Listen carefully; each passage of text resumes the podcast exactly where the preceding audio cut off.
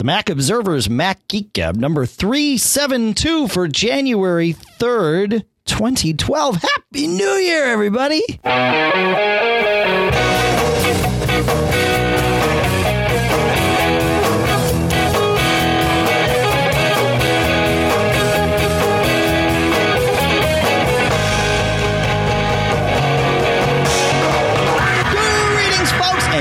Happy New Year! And welcome to the Mac Observer's Mac Geek Gab, the show where you send in questions, you send in your tips, we provide some answers, we provide some tips of our own, and together we all learn a little something new about the Mac and other Apple products. Here in Durham, New Hampshire, I'm Dave Hamilton.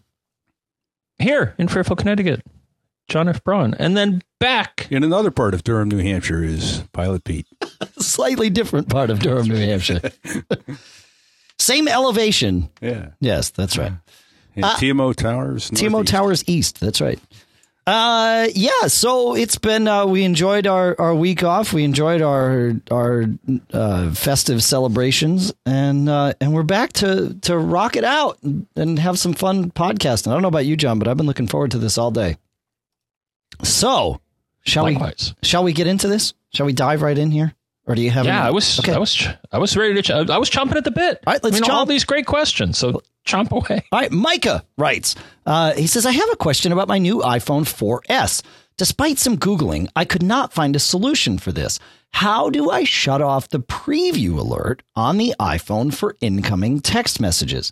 So, uh, and, and I, I did some clarification with Micah here. What, what he's looking for is he wants to know, you know, when you get a text message on your iPhone, uh, it shows you the message on the lock screen.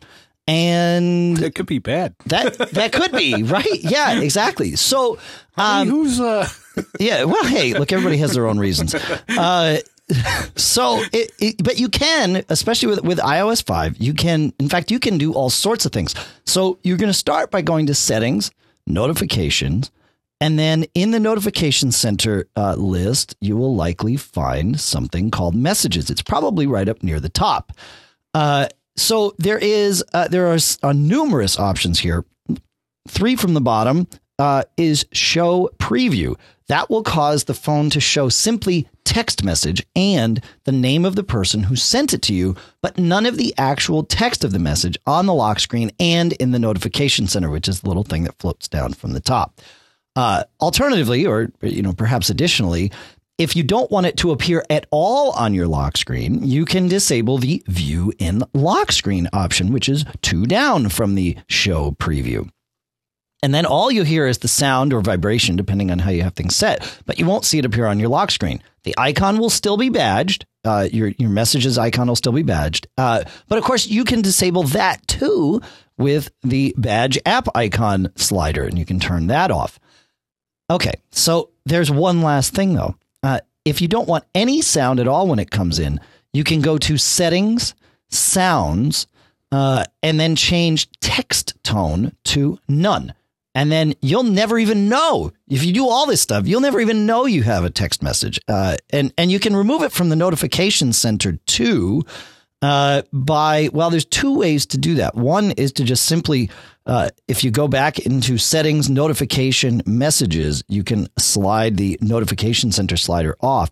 The other thing you can do is if you go to settings, notifications, uh, you can hit edit and you can change the order of things as they will appear in the notification center and you can slide it all the way down and get it out of the notification center and i'm going to confirm that this works yep sure enough it works so you can take it right out of the notification center that way so uh, this is of course uh, uh, obviously we were answering micah's question here about uh, the uh, the the messages app text messages but uh, all of this stuff applies to pretty much anything that appears in the notification center. So you can you can use this to uh, to your advantage with just about any any app that provides notifications.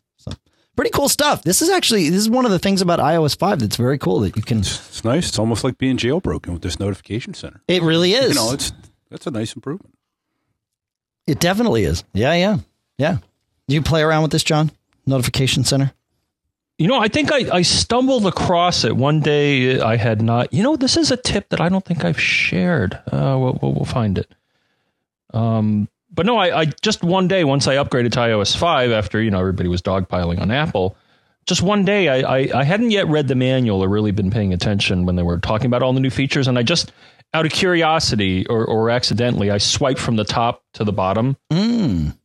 on my iPhone, and all of a sudden I got this really cool, you know, it's the weather and my calendar, and there's a stock ticker, and then notifications from the various applications. You know, and I got like Instagram and Dataman and and and a few others here. Um, so the answer is yes. Now you actually just helped me find something, Dave, that's been bugging me for a while. Is when I do get SMSs.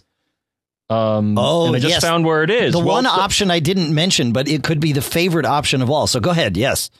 Well, here's the one that uh, has always been bugging me. So when I get an SMS, now I have the uh, I think the glass sound. Okay. So under notifications, messages, I just noticed this setting and I just changed it. Repeat alert.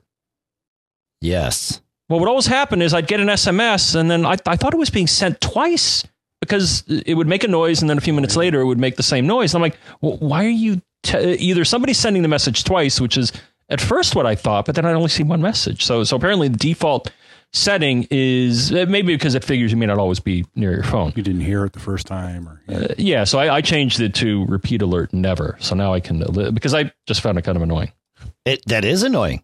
Yeah. Yeah, that that and that was something that was not there in um in in the uh the um the initial version of iOS w- w- whatever And it what? was. It sucked. But if you al- get oh, it's better once, twice, three, five, or ten times. Why would you? just keep bugging me with it. Yeah, yeah, just yeah, that's right. Well, I don't- you know, if someone works in a noisy environment or something, or knows That could be, out, yeah, You know, yeah. it's- To each Yeah. his own, but uh, Yeah, maybe. you know, it saved me a couple of times. I've gotten it, and it's like, oh, Oh, okay, I've okay. notified Before, but but I, so I leave mine on twice. You do, huh? I do. Okay. I do because Well, that but way, if I don't get to it, you know, and I hear something, and I'm making lunch for the kids or something like that, Yep. and then I forget about it, and then it dings, you know, 90 seconds, two minutes later, whatever it is. Just oh yeah, yeah, let me go look at that. Right. So, but if you look at it, then you don't get the second notification. It doesn't ding a second time. If you look Uh, at it right you- away, you swipe, you Got it. and look at it, then you're good to go. But if you just leave it and look at it on the lock screen, um, and then you turn this off, you'll get that message. you won't get the message on your lock screen, uh, as per the tip. Right. Yeah, that makes sense. Yeah, yeah, yeah. Right. Right. Cool. That's cool. Yeah, yeah. It's nice to be able to customize. That's uh, that's what we all want. That's for the most part. That's what jailbreaking has So, been so about. I feel, yeah, like like Yeah. to customize. Yeah. All right. Uh, and speaking of jailbreaking, for those of you that didn't know, uh, iOS 501 on everything except the iPhone 4S and the iPad 2 is now available for with an untethered jailbreak. We it, it, it's through Red Snow, and we had an article at TMO this week or I last week. like it. Yeah, yeah. I did it with all Lisa's stuff. I can't do it with any In of mine. fact, there was someone posted in the forums saying, "Why do you use it?" And I answered that with about a half a dozen reasons. I still jailbreak. yeah, Yeah. yeah, yeah. No, it's good. It's good. Well, name one of them while we're here. Uh, the main one is customization, but uh, my favorite is using my 3G, which kind of lies to the phone and says, "Yeah, don't worry about it. You're on Wi-Fi, and it doesn't adhere to the 10 megabyte download limit that Right. AT and T sets on my phone." Got it. Got it. Yeah, that's handy. All right. Uh, okay, let's go to Adam here. Adam writes Hey guys, I've been having trouble with the top sites feature in Safari 5.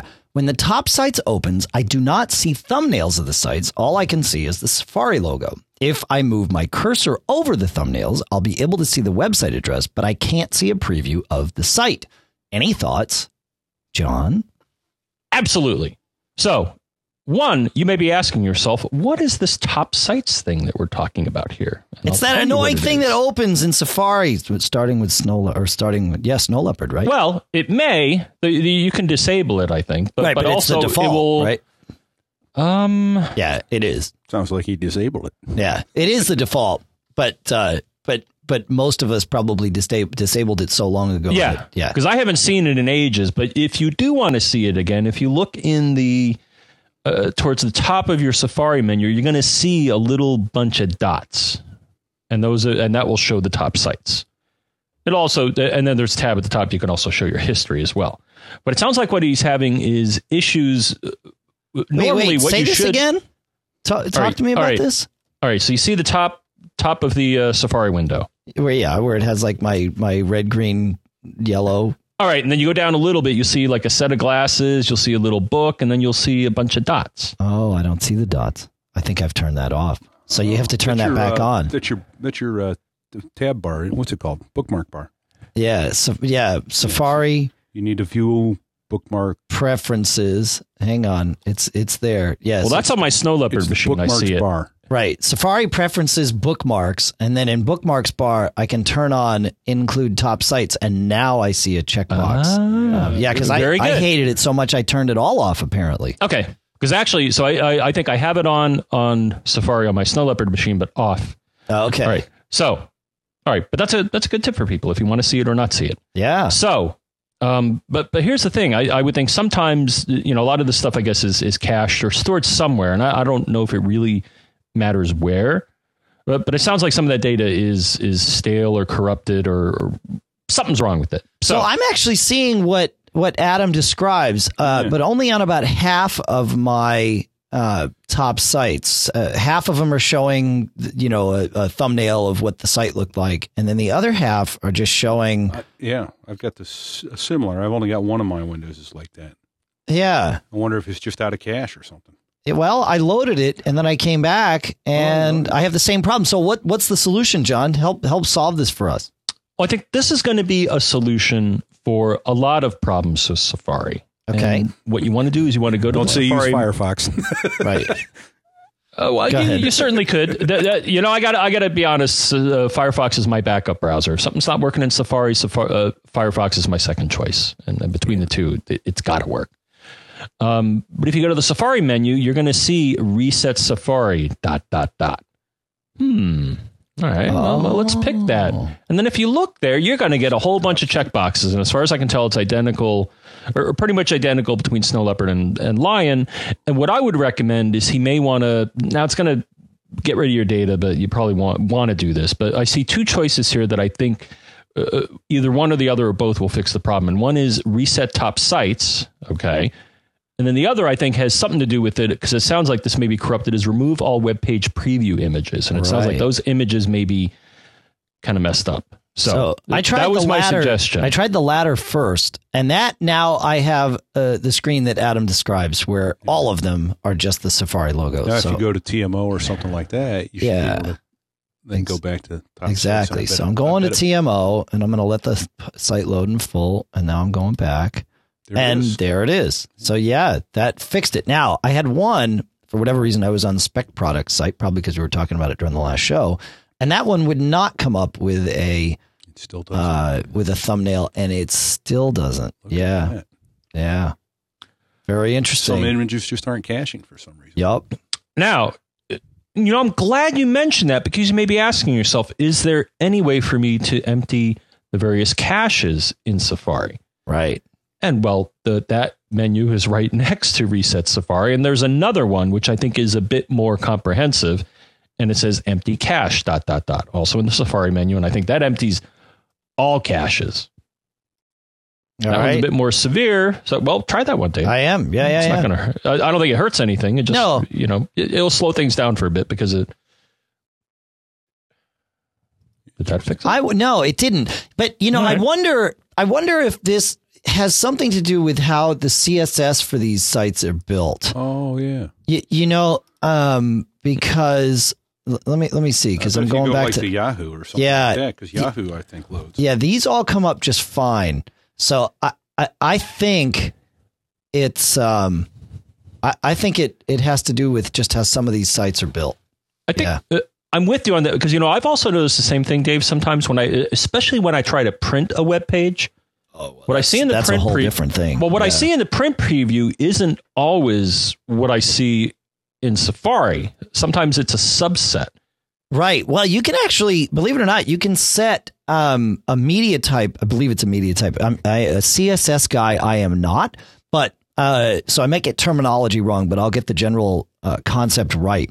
And that is that when you're building your page, you set a style sheet, or in in these days, usually multiple style sheets that that define how certain elements look when they're displayed on the screen. But you can also create a style sheet for printing. So those same elements might be formatted differently or might not appear at all when being printed. So, so that's why some web pages look radically different when you print them versus when you see them on the screen. So there you go. Um, however, I do have uh, wow, this we're we're all over the place today, but we got good tips. So, have you ever wanted to print a web page, but um, or take a screenshot of a web page, but your screen isn't tall enough to take the full shot, and so you don't, you know, it could you could take a screenshot of Hmm. one part and then scroll. And then take a screenshot of the other part, and then try and like put them together inside like you know Acorn or Pixelmator or Graphic Converter or whatever, and you know that that would work, but it's a big pain in the neck. So uh, enter Skitch to the rescue, and I've got to find the right option. Obviously, I wasn't prepared at all for this. Does, do either you don't have Skitch on your computer, do you, Pete? I don't. Okay, so hang on. I have Skitch on the computer downstairs. So remote access to the rescue. There is an option with Skitch to go and grab the current window of Safari and simply have it um, have it go right into the uh, into the, the deal. So if you launch Skitch uh, and go to the little gear, so Skitch is this cool little screenshot app. Uh, I'll rewind a little bit. Skitch.com. It's now owned by Evernote. It is free. Uh, it's awesome. It allows you to mark up your screenshots. You can do things with them. You can put little arrows on them and diagrams and circles and arrows on the back of each one. Uh, except you have to put them on the front because there is no back to a screenshot.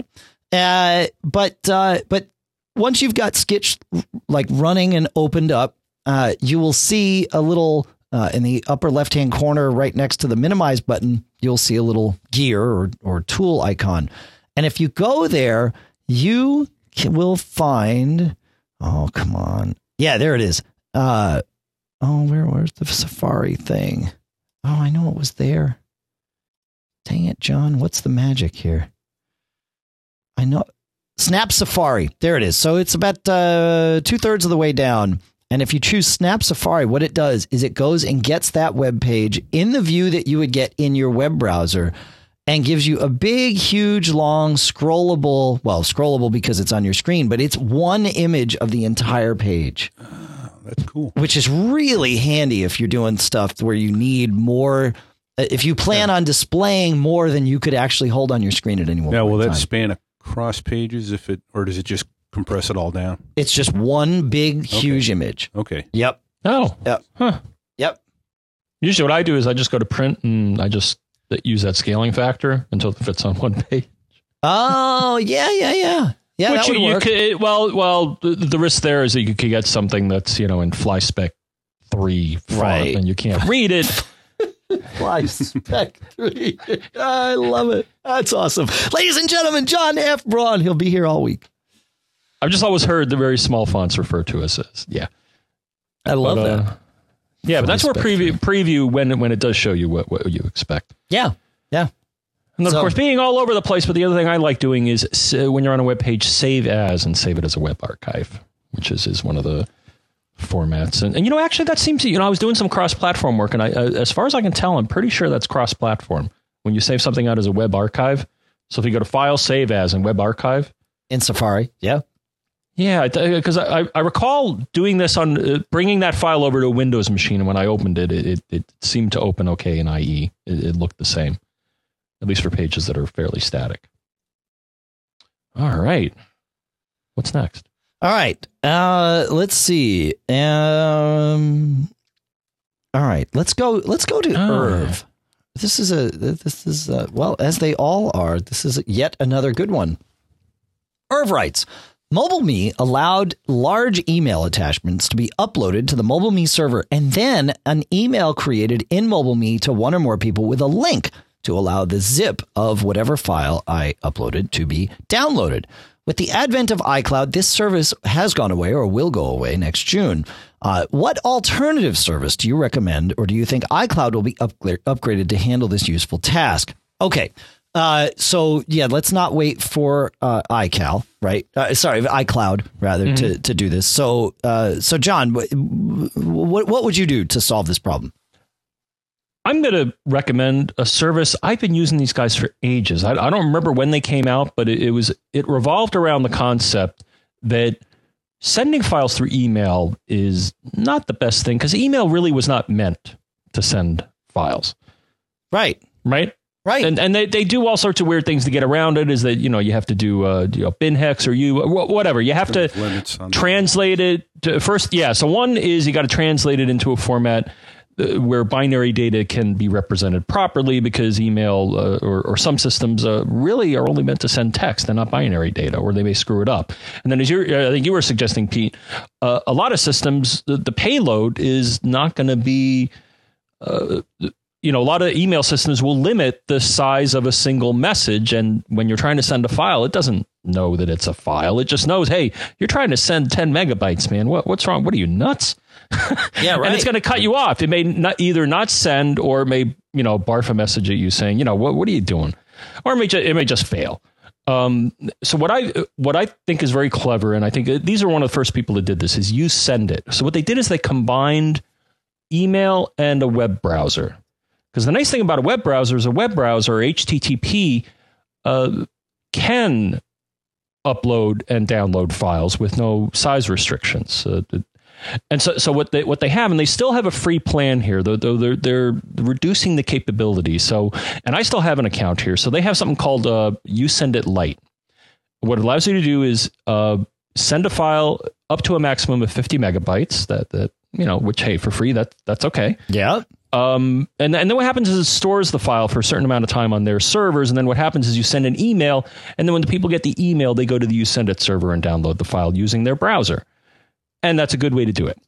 Uh, and, and also the maximum is two gigabytes. So I guess it, you know, sits on their server for a while. So, so you can't do a lot. And then they have various plans here. They got a pro plan that's 10 bucks a month. And, and that gives you both more storage and greater file size and also gives you, you know, confirmation and, yeah. Uh, you know, HTTPS. I think they they had you know more security, and so so that's uh, that whole concept. Now, YouSendIt is the only one I know. If if anybody knows of any, uh, I know there are similar services that aren't YouSendIt. Well, there, there's um, actually quite a few, and and I want to point out, John, uh, that use the that use the browser as the mechanism for yep uploading and downloading the files. Okay. Yep. So, but uh, importantly, I want to make sure people understand that they are going to y o u s e n d i t dot com because that ah. version of you send it is what John's talking about here. If you go to the letter U, sendit.com, it will simply redirect you to ibm.com's homepage. So clearly they're sitting really? on a domain for potentially a future service. Uh. Yeah. So uh, so make sure you go to yousendit.com. And that works. Um, th- there are a couple of others. Dropsend is one. Uh, you can do it up to uh, two gigabytes uh, they they have different levels of of uh, you get to send five per month for their free version, but you can send two gigabyte files through Dropsend, so that's worth checking out. Uh, MediaFire lets you use. Uh, let's see. Let's let's look at their their pricing here. It's a similar thing, and uh, I think oh they're not going to tell me how big it is. Uh, they say you can upload as much as you want. Um, so there you go. That, that's what they're saying. They're not being entirely clear. Okay, here we go. So uh, you can ah okay. So MediaFire is up to 200 megabytes for free. Uh, the, the and then for 10 bucks a month you get four gigs, and 50 bucks a month you get 10 gigs per file. Uh, so there you go. So that's MediaFire, and then Sendspace is yet another one uh, who requires a, a sign up, but I believe they are. Uh, I think it's. I think it's. Uh, uh, you can send for free if you don't mind seeing ads. Is how it seems to work. Mm-hmm. So that's Sendspace. And lastly, uh, transferbigfiles.com. So yet another one of these where you get 100 megs worth. Uh, transfer big files is interesting because you can keep adding files to it and then just send them all hmm. at once. So I'd check out Dropsend if you want to. If you're you send it is the one. Obviously, uh, we use it here. I, I, use it to send the AAC file to Michael Johnston each time around, and uh, and it's been working well for us for, what six years now. But uh, but if you want something a little bigger, I'd try. I'd check out Dropsend. Oh, okay. Yeah. Right. Because, yeah, I came up with most of the ones you mentioned. I, I just did a Google for HTTP file transfer service. Uh-huh. And most of the ones you mentioned came up. So that's one option. And I guess the other option is you have all these cloud services. You know, of course, our uh, one of the first and foremost, and I think our, our favorite is uh, Dropbox, and they they allow you. The, I don't think they allow you to do a public to send a public link, and I think it's accomplishing pretty much the same thing. That's right. Or Yeah, share so you put a file in you wanna keep a file. Dropbox, and then then you got a link. Oh, right, okay, you can do that too. So so that's another option. Is rather than these browser based solutions, is to use one of these cloud file services that I think almost all of them will offer a way to create a browser link to a file in the cloud. And you know, of course, there's Dropbox, SugarSync, I think Box.com, and PogoPlug are the four that come to my mind that, that I think are the four of the Box.net. most popular. Box.net, isn't it? They're not Box.com. Oh, okay. Oh, are they really? Well, Mm-hmm. try to go to Box.net and see what happens. I'm afraid to. Don't be afraid. I wouldn't lead you wrong, Pete. Just saying. No, I got an announcement the other day. They're like, we've changed from box.net to box.com. I'm like, That's cool. okay. I, Yeah. I kind of like the .net. But yeah, so they, they just redirect, but it's the same. And, Well, and all remember these when, services. when Dropbox started, they did not have Dropbox.com. They were getdropbox.com. right, right, right, right. Yeah. All right. Uh, our first sponsor for this show is Smile Software at smilesoftware.com. And I love when we get to talk about this one. It's TextExpander time. TextExpander is this awesome utility that I can't imagine living without. The concept behind TextExpander is really simple. You have all these little things that you type all the time. Maybe your address, maybe an email signature, maybe a sign off, maybe you've got some semi form letter that you wind up typing a lot or or some text that you wind up using all the time at work or at home. Well, the idea is you type it once and either type it into TextExpander or type it in your favorite app and then paste it into TextExpander and give it a shortcut, give it a snippet. So if you've got like, uh, I, I've, I've used this example before, but you know, I have my address and I have John's address both in, in TextExpander, so I don't have to retype them, nor do I have to think about them. And for John, I type comma JBADD and bam, his address comes out fully formatted, carriage returns, everything good to go. I don't have to think about it. I know I've got it right. And I didn't have to go anywhere to look it up. Same with mine. I've got comma DHADD and boom, out comes my address. I've got it with my signatures for email. Uh, I've got it with sign offs. I've got it with all kinds of different. I have my phone numbers in there. Uh, if you trust yourself, you, I guess you could put your credit card numbers in there. But uh, but uh, you know you, your mileage may vary. You might wind up shopping too much, and uh, well, maybe that's a good thing. Help spur the economy. Buy TextExpander, put your credit card in, and buy everything else. There you go. I Uh, even use it for forms and stuff. I have like comma F for my first name, comma L for my last name, Uh. comma ST gets puts in my street, comma Z. That's those are my yeah, there you go. the zip, uh, so I can bang right through for my phone numbers, all that kind of stuff. And I've saved over four and a half hours and seventy-seven thousand typing characters with my text expander. That's outstanding. I love it. So check it out, te- smilesoftware.com. Of course, you can download a free trial. Uh, and then when you're ready to buy, it's 35 bucks. Actually, you save a nickel. It's 34.95 and you buy it right there. Uh, TextExpander Touch is also available for your iOS devices. Now you've got to use apps that have TextExpander Touch support built in to get the full experience, but you can go in and type uh, an email or an SMS inside TextExpander Touch and then have it sent out from there too. And you can check that out on the App Store for $4.99. So check them all out, smilesoftware.com and uh, TextExpander and TextExpander Touch, two really useful and I, I, it's TextExpander is like one of the first five apps I put on my Mac or any Mac that I'm setting up for me, uh, and so uh, so I recommend you check it out. TextExpander, SmileSoftware.com. All right, John. Uh, so I did something interesting over the holidays that kind of matches up with Michael's question here, and that is I turned on iTunes Match again. Uh, and I've had some some interesting things with it, and we're going to talk about Michael's interesting things. In fact, we'll talk about Michael's first. He writes, I have a couple of iTunes match, is- issues that are puzzling me. So far, I've uploaded about 300 tracks, taking my time to do what I can before actually uploading in order to correctly identify artists and albums. In the process, I usually bounce the tracks against MusicBrainz Picard, and uh, or research on Google and Amazon to run down correct info and artwork. I have maybe 7,000 more tracks to go, so I'm really interested in determining what I may be doing wrong early on. Most of my music is a mix of big band swing, singers, and standards from the early 40s, 50s, and 60s, folks, folk music from the 60s, 70s, and 80s, and a mixed bag of light rock up to current day. Along the way, some classical and new age. Usually, by the time I'm ready to move the tracks out of my working folder and into the iTunes automatically add to the library folder, I have artwork for all the tracks and at least title, artist, album, and genre iTunes does its thing pretty quickly, and voila, there they are in iTunes Match's library. One thing is, sometimes the artwork disappears for uploaded tracks. I've gone so far as to go into iTunes and reapply the artwork directly. Sometimes that works, but once in a while, other tracks in the cloud seem to disassociate from their artwork. I've seen no rhyme or reason. After a while, I changed the procedure and waited until iTunes imported new tracks, and then and only then did I apply the artwork. The occasional disappearing act persists. The second issue is iTunes almost never finds a match for my tracks, even after going through the effort to correct the metadata and attach album artwork. I would guesstimate maybe 90% of my music is simply uploaded because iTunes Match doesn't know what it is. Now I can understand why it may burp on that live air check of the Artie Shaw band from 1939, but it can't identify and find studio tracks from Emmylou Harris or Willie Nelson or Neil Young. That seems odd to me. Okay, uh, and he says, How come iTunes Match can't uh, find these, but other things can't? So it sounds like so iTunes Match, the, the concept here is it takes a look at what you have and then compares that against what they have in their cloud servers. And if the match isn't there, then it uploads it so you can still have access to your music.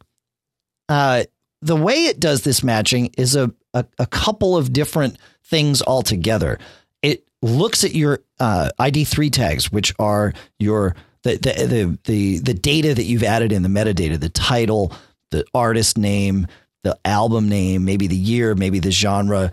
And then it also looks at uh, the it, it, does a wave sample, like a waveform sample of your uh, of your file, and sort of compares that against. But I think it starts with the ID3 stuff. So if that stuff isn't right or is in sort sort of a weird format, it's not going to work. I would recommend using something called TuneUp at tuneupmedia.com. I know a lot of people have thrown their iTunes libraries against this and had it match up everything uh, prior to going to iTunes Match, and it's worked out really, really well. So, so that that would be the first thing I would try for you there, Michael. Um, and hopefully, it's going to find more than more than just ten percent of uh, of your music. I found uh, guess I guess I found about sixty to seventy percent of what I have, but I've got a lot of you know live stuff that that hasn't ever been really released and that sort of thing. So uh, so that that seemed about right for me. But um, but yeah, ten percent seems low. Have either one of you guys played with iTunes Match, or am I, on my own no, with this? No, okay, be interested in do. Yeah, so it, it's actually been pretty good. Now there is a trick because one of the things that's frustrating about iTunes Match is that when you once you do this on your computer, then of course you go and enable iTunes Match on your iOS devices. Once you've done that, there is no more syncing of music between your computer and your iOS devices directly via USB like you're used to. Uh, but the way you get music onto these devices is you just go into your music library and you'll see everything that's out there, including the stuff that's not on your device. And you can actually turn that off, whether you want to see the extra stuff or not. But uh, but you can you can then say, okay, that's out in the cloud. I just want to download it, and it'll download it. But it's sort of frustrating that you've now got to download these tracks over you know your your Wi-Fi bandwidth or your 3G bandwidth uh, onto your onto your device. But but it works. There is a trick though. If you know that there's music you're going to want out there before you enable iTunes Match on your iOS device, do a sync and copy the music. And then when you enable iTunes Match, the music that was on there stays on there. It will take a little while. If you turn on iTunes Match and immediately run to the music app, things are going to look funky for a little while because you're you're, you're going to kind of see it in its transition phase. So give it about an hour, and then it and then it uh, it usually is fine. However, I have found a couple of songs, and I don't know why this is but I found songs that I synced over previously. They're in the cloud. I can play them from the cloud. However, they will not play on the device that they were synced to initially until I delete them and make it re-download them. And to delete, this is it, it's what you would expect. And it does not delete from the cloud. It only deletes from the device. You just swipe across like you would a mail message or something like that. The little delete button shows up. Hit delete. The the song will stay there, and then it turns into a. It's got a little cloud icon that you can hit to start the download again, and uh, and then you're good to go. So so that's the that's the trick I've found out. For the most part, it's been working okay, much better than than my initial attempt with it. But uh, so I, I yeah, I mean, I've had it for less than a week, so and I haven't really been out and traveling with it, so I haven't gotten the full benefit of being able to you know sync without syncing kind of thing. But uh, but you know, I, I like it this time around. So you you gonna check it out, John, or no? I don't know. You know, I, I dove in dove into the iCloud migration and uh, probably shouldn't. So, so I think I'm gonna. You're waiting on this, huh? Oh, the thing is, uh, right now my my music life is simple. I have my library on my Mini on yep. iTunes, and I have an iPod Touch, and and pretty much all my music fits on there. And I really, uh, I'm okay with that setup. I, I don't really have a, a, a burning desire to have all my music in the cloud and being able to listen to it anywhere. So, yeah, pretty much the only time I rock out is, uh, you know, with my uh, A5s at home.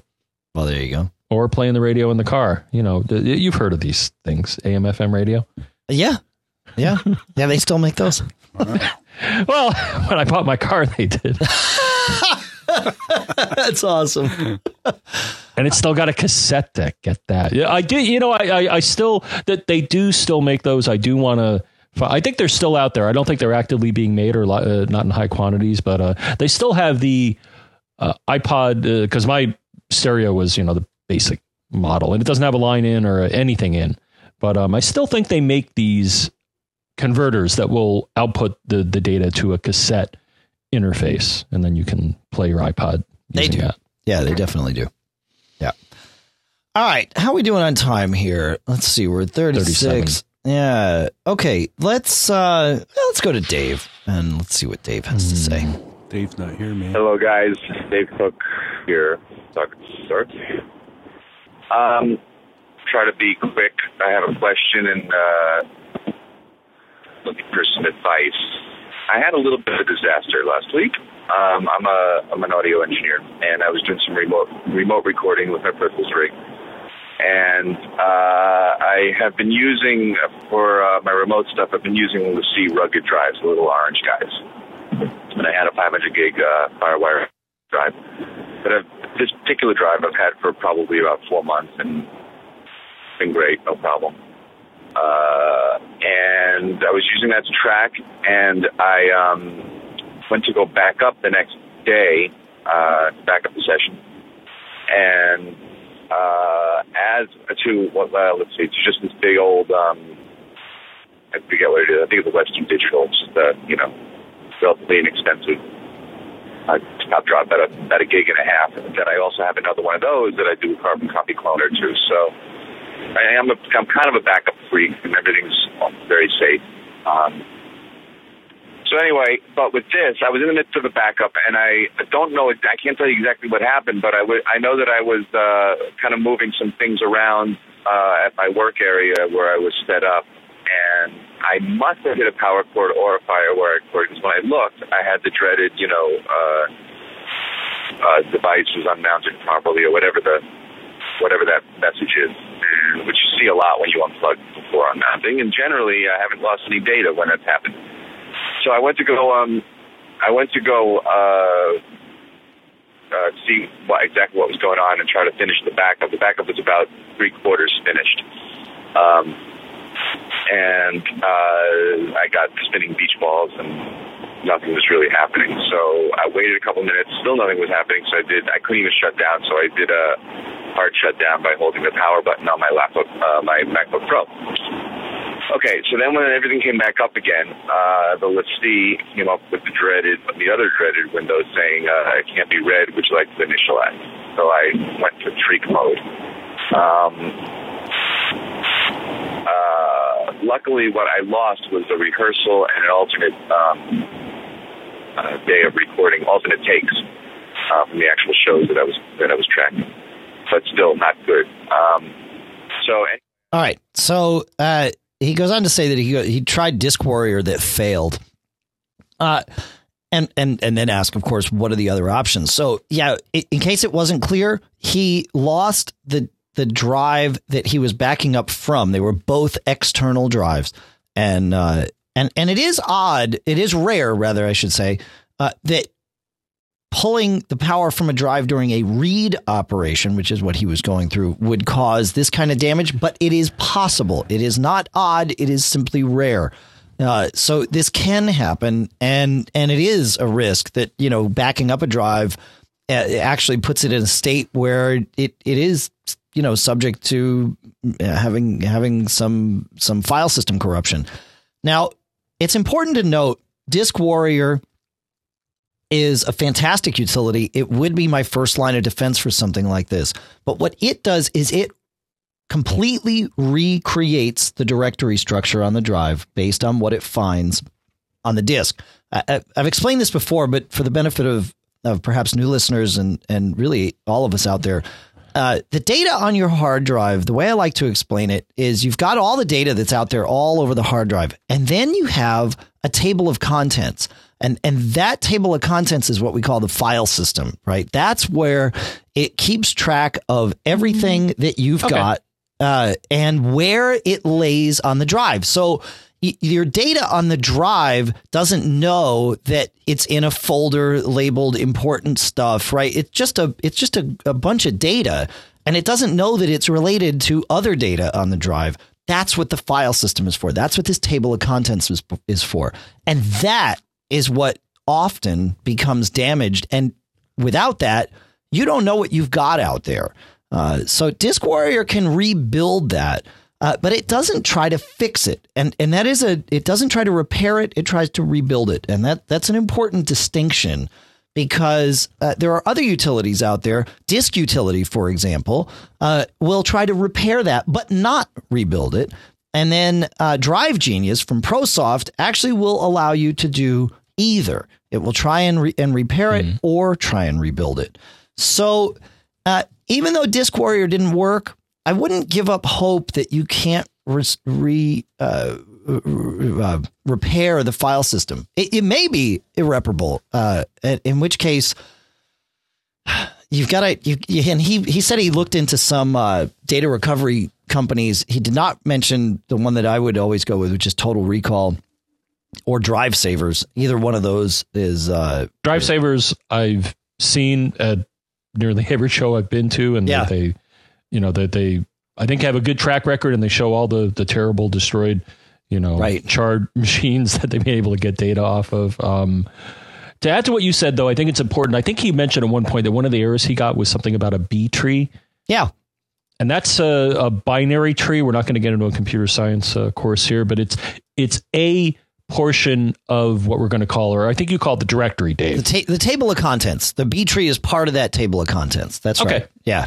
All right. So, right. so you got one part of the drive that's describing what's stored on it, and then you have the data itself. Right. And I think the, the, the two main strategies I think are try to repair the table of contents or the directory or the B tree, or and then this is the only thing I'd add here is try to get something um, data rescue, I think, takes another approach. Is I don't think it concerns its, uh, itself so much with the directory or the table of contents.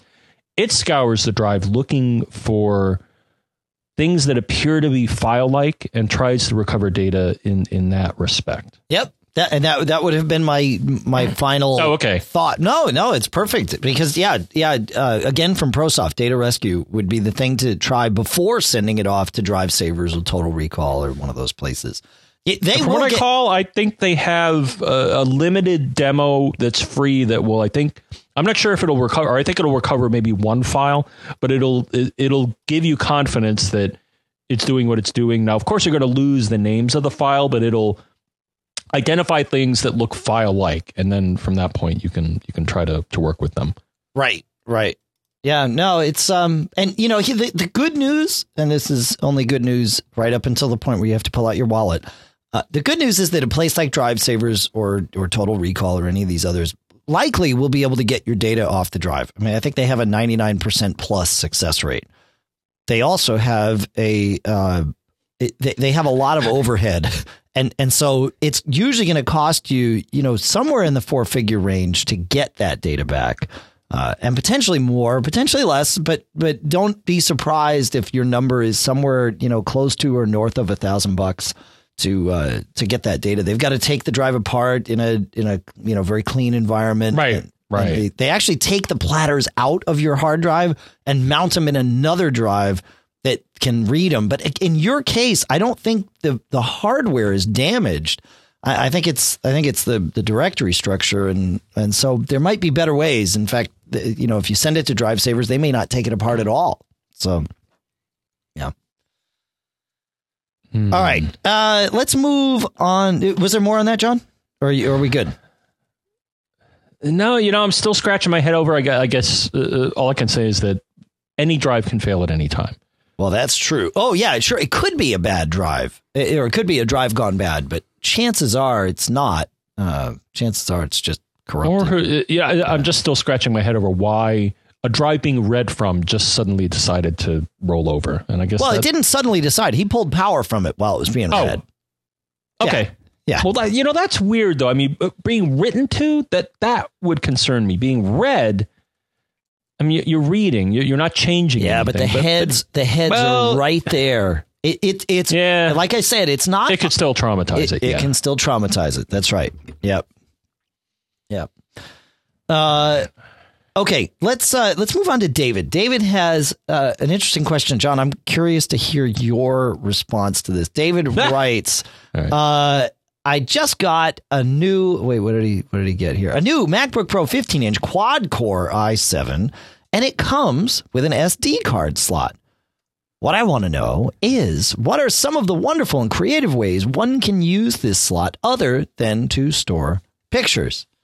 John? Because I'm curious about this too. My iMac's got one, and so does, I guess my MacBook Air does not, right? My 11 inch Air doesn't have an SD card. I think that's the, the one thing it doesn't have in terms you know what? So go, tell tell us, enlighten us, oh dear uh, friend. I got a tale of joy and then a tale of woe. No. Okay. The good news is that some smart people. So so SD for the most part is to access memory cards called secure digital or secure digital XC extended capacity. Okay. And that for the most part i think is what most people use an sd card for. I, I have the uh, you know the Eye-Fi in my camera and, and i think uh, that's what most people use it for is either file storage or or in their digital camera. Okay. now the thing is is some smart people so here's the good news and then i'll tell you the bad news. The thing is some people came out with a really cool build on sd called sdio and I even looked this up on Wik, uh, uh, uh, Wikipedia, and uh, boy, you know there. And, and I've seen some of these, Dave, and you may have actually seen some of these too. So I, I remember one trade show that I went to. I saw someone with a, um, I don't know if it was MacWorld, uh, but it doesn't matter. It- and they were using a PDA, uh, not an Apple PDA, but a, you know I think a Compaq or something, and they were scanning people's RFID tags Oh, that's using cool. a little SD device. And I'm like, oh, well, that's weird. You're putting that in the SD slot. Isn't that interesting? I only thought that was for memory cards. And they're like, yeah, it's, it's pretty neat. So rather than reading a barcode, which uh, you know are problematic, sometimes they, they would hold this RFID reader up to your badge, which had a chip embedded, and it would go bink, and and then they knew you you attended the session. That was great, and so, and so that's the good news. And and are so many things that are available for SDIO: uh, GPS, modems, barcode readers, radio tuners, RFID readers, like I mentioned. Oh, you know, uh, uh, wireless adapters. It, it, it's awesome. Here's the bad news. At least according to Apple's uh, uh, support article here about their SD support, article HT3553. Can I use SDIO cards? And uh, sadly, their answer is no. Very nice. Doesn't that suck? There Because, is good you know, news. Can I? I, I want to read. I want to read their response here. Well, I uh, got to say the disappointment to me is that w- when they took away Express Card and put in SD, I'm like, boy, that's a lame move because you went from something that had the potential to to talk to all sorts of devices to something that's pretty much relegated to, to reading memory cards. And and unfortunately, they they I don't know whether it's a driver. Maybe maybe there is a way if anybody knows. But to me, I think it, it, it's more a driver thing than the physical connector because all these devices use an SD connector. So I don't think I don't think it's electrical. I think it's just Apple chose not to provide the drivers to enable these SDIO devices. Uh, Interesting. I'm sorry. Go. No, no, no, no. It's it's too late now. I won't read it. We'll let people read it. You want me to read it? Fine. Uh, it, the the answer is no. Period. Although SDIO cards are within the width and thickness specifications and should not damage the slot if inserted, they will not be recognized by the computer. So that I think that speaks to your your point. So yeah. Well, I think what's happening is at some point it's probably telling whatever it's plugged into, "Hey, I can do this," and Apple chose to say, "Yeah, I don't care." Yeah, that's not uh, the question is moot. All right. Uh, so that's too bad. So so not on a Mac, unfortunately. not on a Mac. That's right.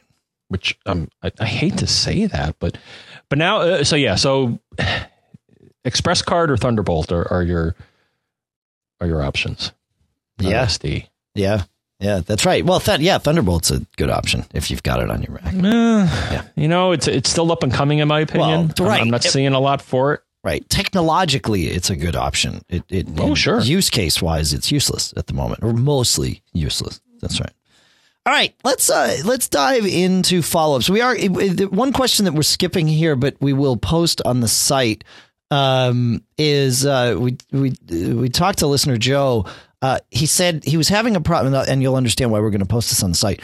Uh, listener Joe asked, "How can I every time I quit terminal on my Mac and relaunch it. And now that I'm in Lion with Mac OS 10's restore feature, it puts all my stuff right back there on the screen. And uh, and and he said, "How do I stop having that happen? I want to start a terminal session and have it come up with a empty terminal window." And and Joe, of course, was right. It's it's Lion's resume feature. And there is a way to turn this off on an application by application basis. But, but it's a big long terminal command that you're not going to remember if I tell you. So I'm not going to bother going through the, uh, the the pain of explaining this to you because it's got different uh, caps and non caps and hyphens and all kinds of crazy things and spaces. Spaces scare me. But anyway, uh, the the trick is you can, and if you know about this command for other apps, you can issue it for the terminal. The trick is you have to use the terminal to issue the command. So therefore, the terminal's preferences do not get updated uh, immediately. You'll issue the command, and then you quit terminal. And then you launch terminal and it'll still do the same thing. But now the change is taking effect because you're not inside terminal issuing the command. Once you've done that, then you quit again. And the next time you launch, it comes up blank. So you just need to do a double quit on terminal. And of course, you can't quit something twice without mm-hmm. relaunching it in the middle. So, hey, you got to do that too. So, uh, but we will we will put that out there uh, on a as a Mac Geek Answers article. So, so now, John, we had uh, a couple of questions. You know, we we talked about email, and it was very popular. Uh, I think I think we struck a chord here, John. Email management. I'm digging it. I am so happy with my new setup, and uh, Yeah. especially some of the tweaks that I made. Which uh, I don't know if we should mention those. You can mention tweaks, of course. Well, especially about inboxes. Remember, remember we had an inbox query. Mm. We did. You mean about a non-inbox query, right? The guy that wanted to manage uh, to watch Well, you know, a, I'm a gonna mailbox. I'm just gonna spit it out here. So, so the thing was, so you, uh, you, you chastised me, I believe, because I, I went down a path that didn't sound reasonable, but then. And I, I don't have his name in front of me, but one one of one of my Twitter followers um, got back to me saying, uh, so normally, I think what you brought up, Dave, is that normally only your inbox on an iDevice, uh, only stuff in your inbox is, is capable of doing a push and letting you know that it's there. Correct. Yes. Unless, and this I think is only specific to uh, to iDevices and Gmail, is that Gmail can either be set up as an IMAP account, in which case, yes, you are correct. You're entirely correct that you will only get notifications if the inbox is updated. However, you can also connect to your Gmail account as an Exchange account. And the cool part is that Exchange allows you to define multiple mail folders or inboxes for push notification. And I verified this, and you and I went back and forth about this. Right. So, so this answers the question we had before. So the question was, can I get things other than my inbox to, to do a push notification on my iDevice? And the answer is yes, if you're using Gmail and you set it up as an Exchange account. Makes sense. Yeah, that's right. And and and this is true of any Exchange account. So Gmail only on iOS devices is capable of being accessed as an Exchange account. You cannot access it that way from your Mac uh, or your Windows machine, but your iOS device can, and then it comes with these features. That's right. Um, So that thrilled me because right now, I, I think as we discussed, I have both my uh, old ISP forwarded to Gmail, but I also have my Mac Observer. And so what I did is I basically selected those two folders because I'd like to know if I get email on either one of those. And now my iDevice will show in the little badge there. It'll show if I get a new email there. It'll update the count on that badge there, which I think was was the intent of, of the original question. Is I want to know if something's arriving in in more than one inbox. Okay, so now I'm now I'm curious because I've I, I tried setting up as an exchange account years and years ago when I first started doing this, and it was a big pain in the neck, and I hated it. So and and it was like duplicating mail for me on my device, and it was crazy. So I I didn't. Um, I, I went back into the iMac IMAP route, and I've been really happy with it. So I have a couple of questions for you. So you are now managing your iOS device is managing your main email at least, or perhaps your only email uh, as an exchange account. Is that correct? Correct. So if I go to settings, mail contacts, and calendars, Yep. accounts, it will show exchange Yeah. Right. Okay. for both mail and calendars. okay. And so, then if I go to the configuration screen, so so then if I dig one deeper, it'll then say mail folders to Right. push, and that's where you can select one or more mail folders on the Gmail account in which you will get a push notification. okay. So stay there because I'm curious about this. So, Mm-hmm. um, what are the folders in your list that you have available to push? You've got Ah. in. Okay. So yeah. Well, read- here's the down the list. Yeah. Okay. Well, here's well here's the bad news is that the uh, so whereas if you set it up as IMAP, you can hide folders. Here it shows all of them.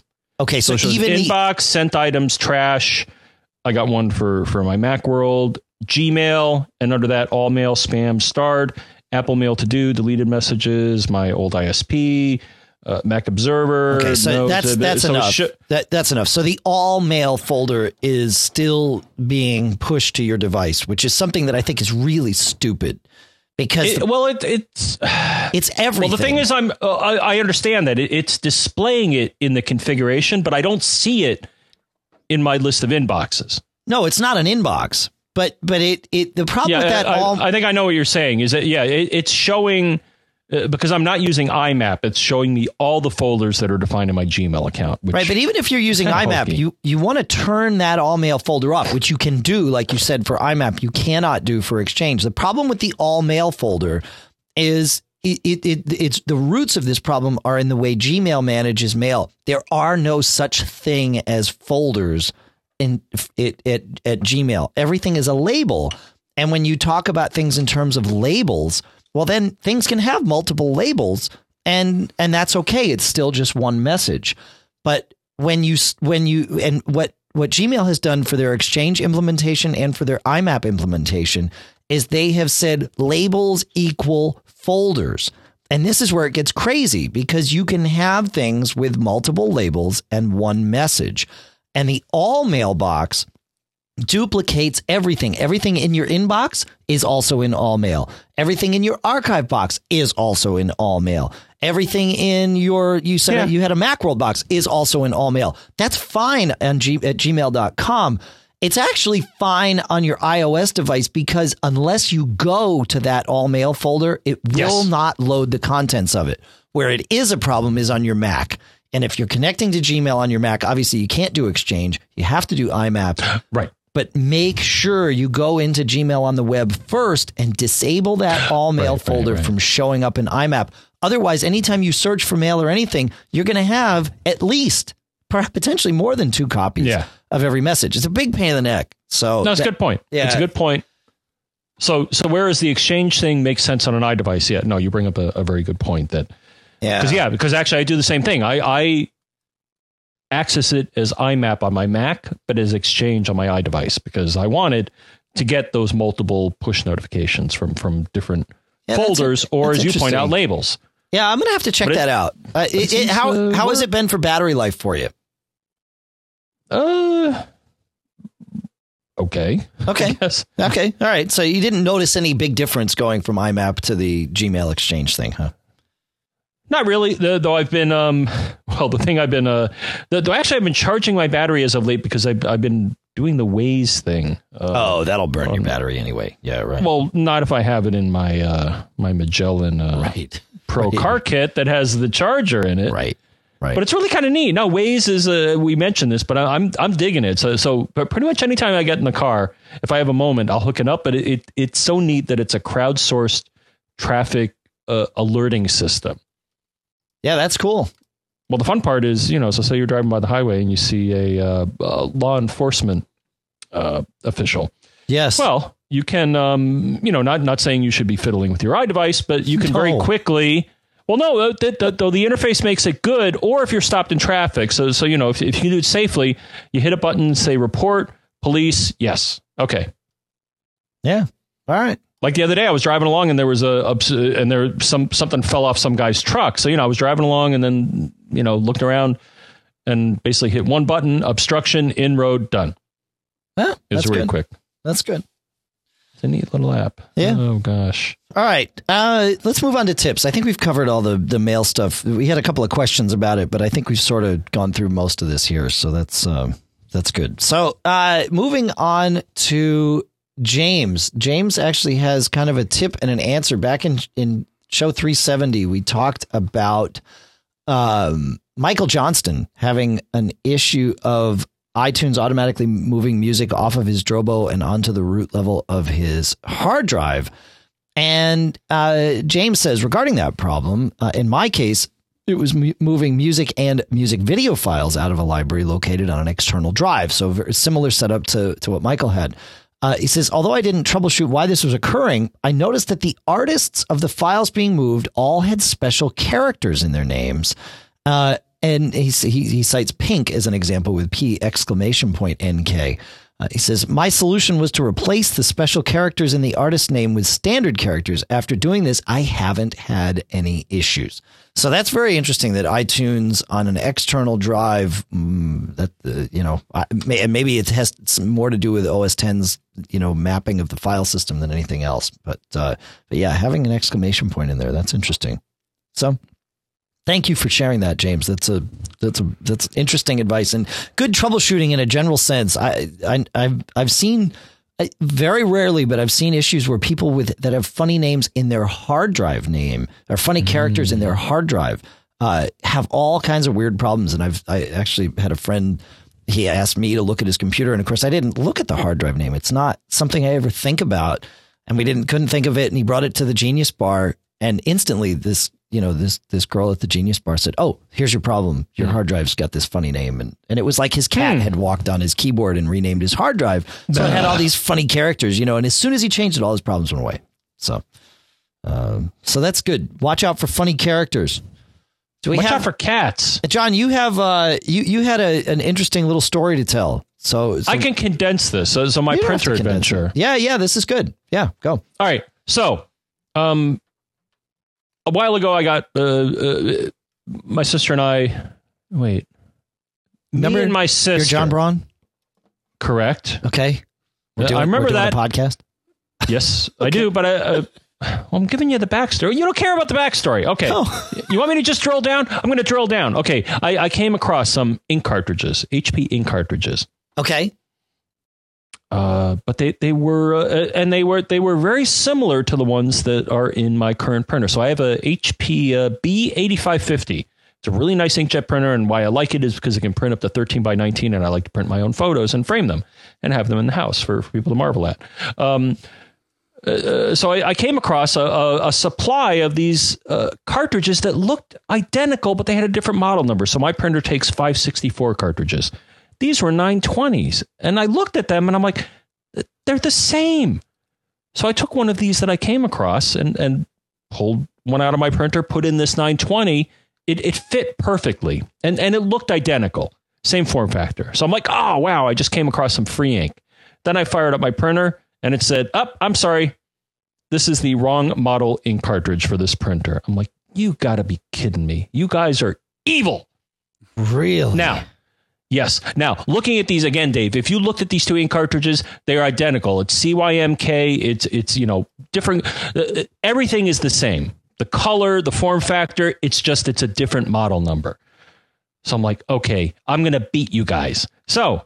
Well, how can the printer possibly know that it's a different model number? Is it reading the cartridge? Well, yes, it is. And how is it doing this, you may ask? Well, there's a little chip on the ink cartridge.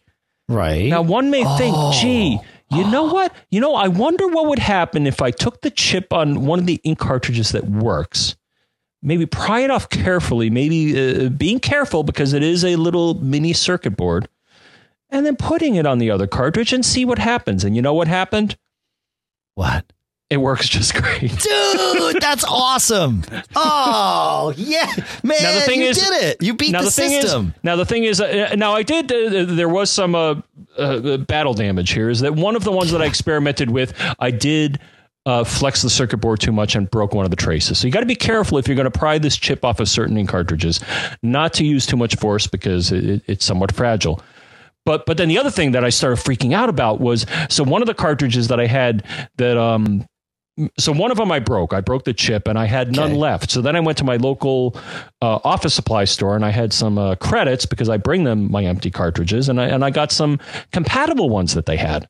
Okay. I'm like, oh, cool. Now the only thing is that these, uh, the, the only thing is that the printer will whine about them maybe being empty because the thing is they start the counter when when they're new and then it counts down and sometimes it'll keep annoying you with these messages. So I got one of the compatible ones and I put it in and it's like, up. I don't recognize this cartridge. Something's wrong with it. It's broken. And I'm like, oh man, I totally destroyed my printer. Oh, I shouldn't have done this. No. What happened is apparently some of these remanufactured remanufactured cartridges um, are, are not of the highest They're quality. junk is what they are. But no, what happened is uh, so it, They it uses leak. this. Uh, I've never had a leaking problem, but basically, so I took one of the. The thing is, I got two of them. So I got two of the magenta ones. The thing is, one I put in, the printer said, "I don't see an ink cartridge in this slot. Something's very wrong here." And that's that was the same experience I had when I broke the trace on the chip on the one that I experimented with. And I'm like, "Oh, well, you know what? Let, let me take the other one." And I put it in, and it said, "Up, everything's cool. Though you may be low on ink on this one." Cool. What happened it, uh, is I had purchased one that was defective. I went to the store, which is right down the street from me, and they, they were more that they were like, I'm like, yeah, uh, my printer says this is broken. They're like, oh, oh, oh, I'm sorry, sir. And they're like, almost.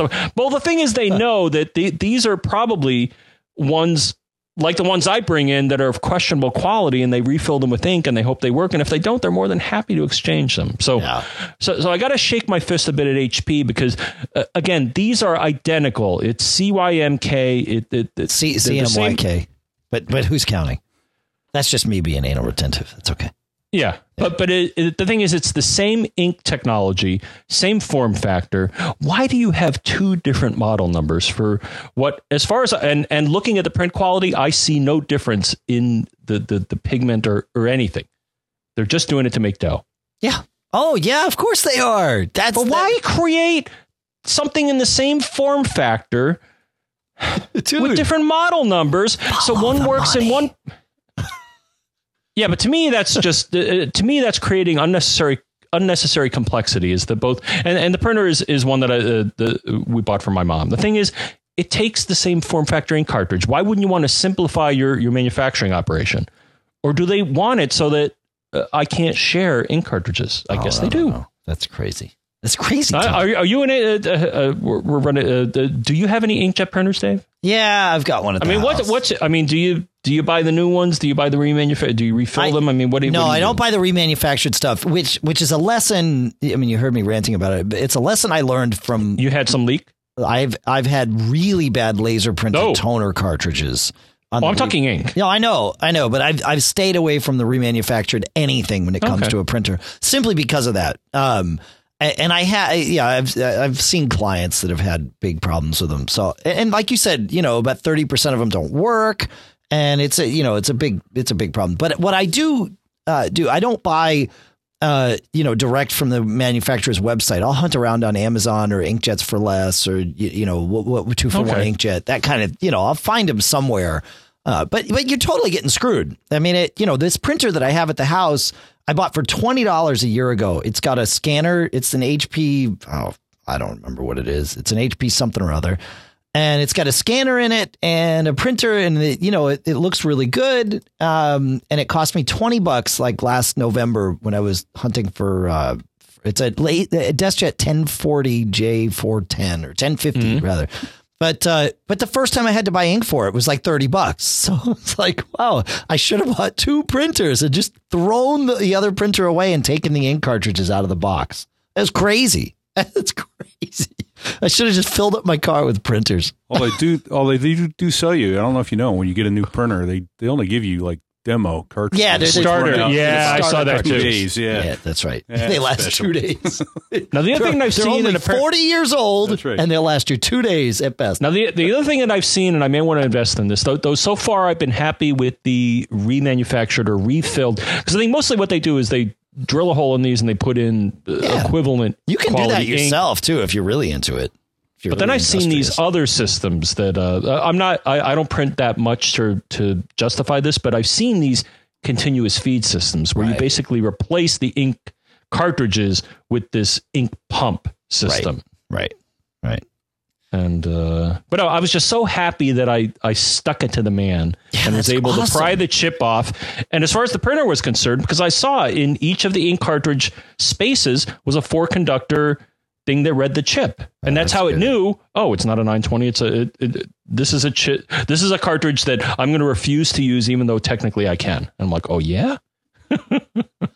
All right. Uh, back in show 361, we talked about an app that we found that would rotate, uh, that would allow you to rotate the screen of your MacBook Air, or really any Mac, so that you could use it in like more of a book reading, you know, landscape format. Well, Will sent in this little note and he said, uh, you can rotate the screen on any Mac by going into system preferences, then hold down Alt or Option and Command simultaneously, two buttons down, while you click on the displays icon. And when you do that, a new option shows up called rotation. And you can set it away from standard to any one of the other four, other three edges of the screen. So there you go. And he says this works in both Snow Leopard and in Lion. Uh, and it should work on any monitor that is internal to your Mac and possibly even some of those Really? that are external. Yep. Pete, did, did did it work on your Air, or were you? Uh, I thought you were having. Oh yeah, no, I, I finally got it. I just, uh, you know, and Yeah, then- it is. okay. it is a little tricky. You've got to launch system preferences, then hold down Command and Option, then click on displays, and it will Okay. show up. Yeah. Okay, because I thought it was dependent on either the video driver or the chipset, or I guess not. No. seems to be universal for Macs, but Yeah. I, I don't know what. For the first time I opened System and Preferences, it didn't come up right. But the Yeah. second time, it, it came right up. Now you got to get used to the uh, orientation Yeah, then, shift. then getting your mouse to and then if you with is good. Now, although or touchpad, yeah, unless unless you're really uh, good in in spatial, you uh, have to confirm it, right? Because yes, Because or it goes back to, Or it goes to back. normal because I was not fast enough to say yeah, go back on. And, and then But then, as you saw, I mean, and I you're, like to think I'm pretty spatially uh, competent, you know, being a Yeah. pilot and all. But, but Yeah. what was up was left and right, yeah, right? yeah. I mean, no, this- Hey, Pete No, does pretty blame you. well here. We've got him talking, and he's hearing himself just like I hear myself on about a 30 millisecond, maybe 40 millisecond delay. And uh, It's a good thing I'm slow. Is that what you're saying? you've never picked up on it, or you. Okay, so that was really funny. Here I was talking about the delay because of the way we have the podcast thing set up, and it was. It's like, man, these gremlins and these computers, they know how to get me. At Uh, exactly the right time. it was at exactly that point in time uh, that the whole system started echoing a loop on me. We lost John on Skype. We uh, all Pete and I could hear in our ears was my my the last thing I said for about you know a, a quarter second, just echoing and echoing. John, you are back. Yes. I'm back. Okay. Good. Well, I never went away. As far as, well, you ca- that good. Yes. Right. But uh, yeah, as far as the listeners are concerned, That's right. Well, yeah, this was sort of interesting. All right. Uh, we have one last comment to play, which I hope will uh, make it, and then uh, and then we'll and then we'll fade on out into the sunset here together. So I will cue up this comment momentarily from David.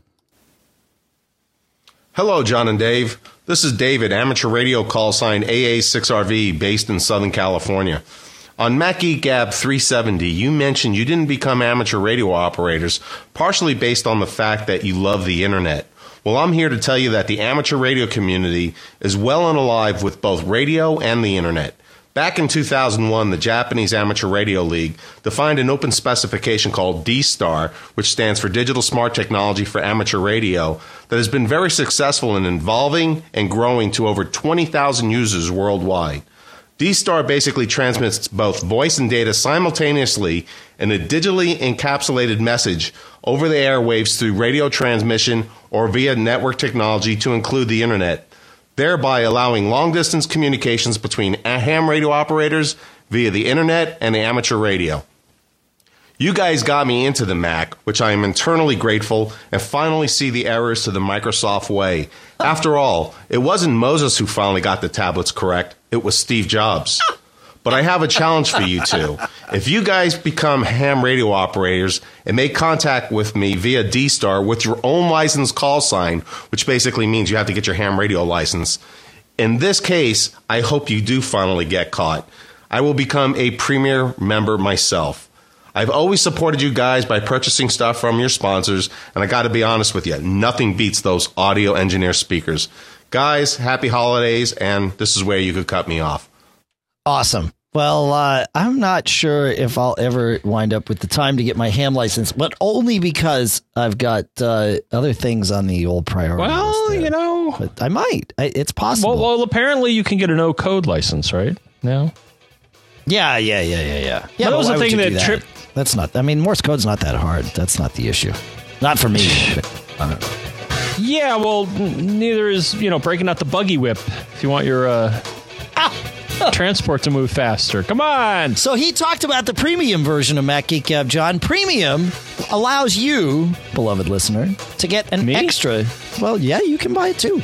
Uh, an extra two episodes per month, plus access to all the archives, plus that warm fuzzy feeling that only you can get only by supporting your two favorite geeks. And you can do that at macgeekgab.com and it's only 25 bucks for 6 months. Again, two extra episodes every month, all the archives, everything.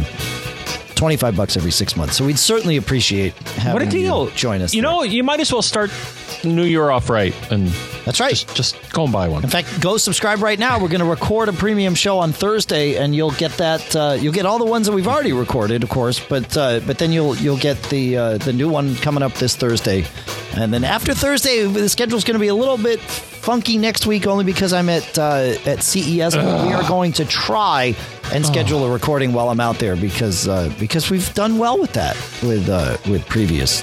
I'll, I'll have to help you next year. I, I just, uh, yeah. You can go instead of me next year. That sounds great.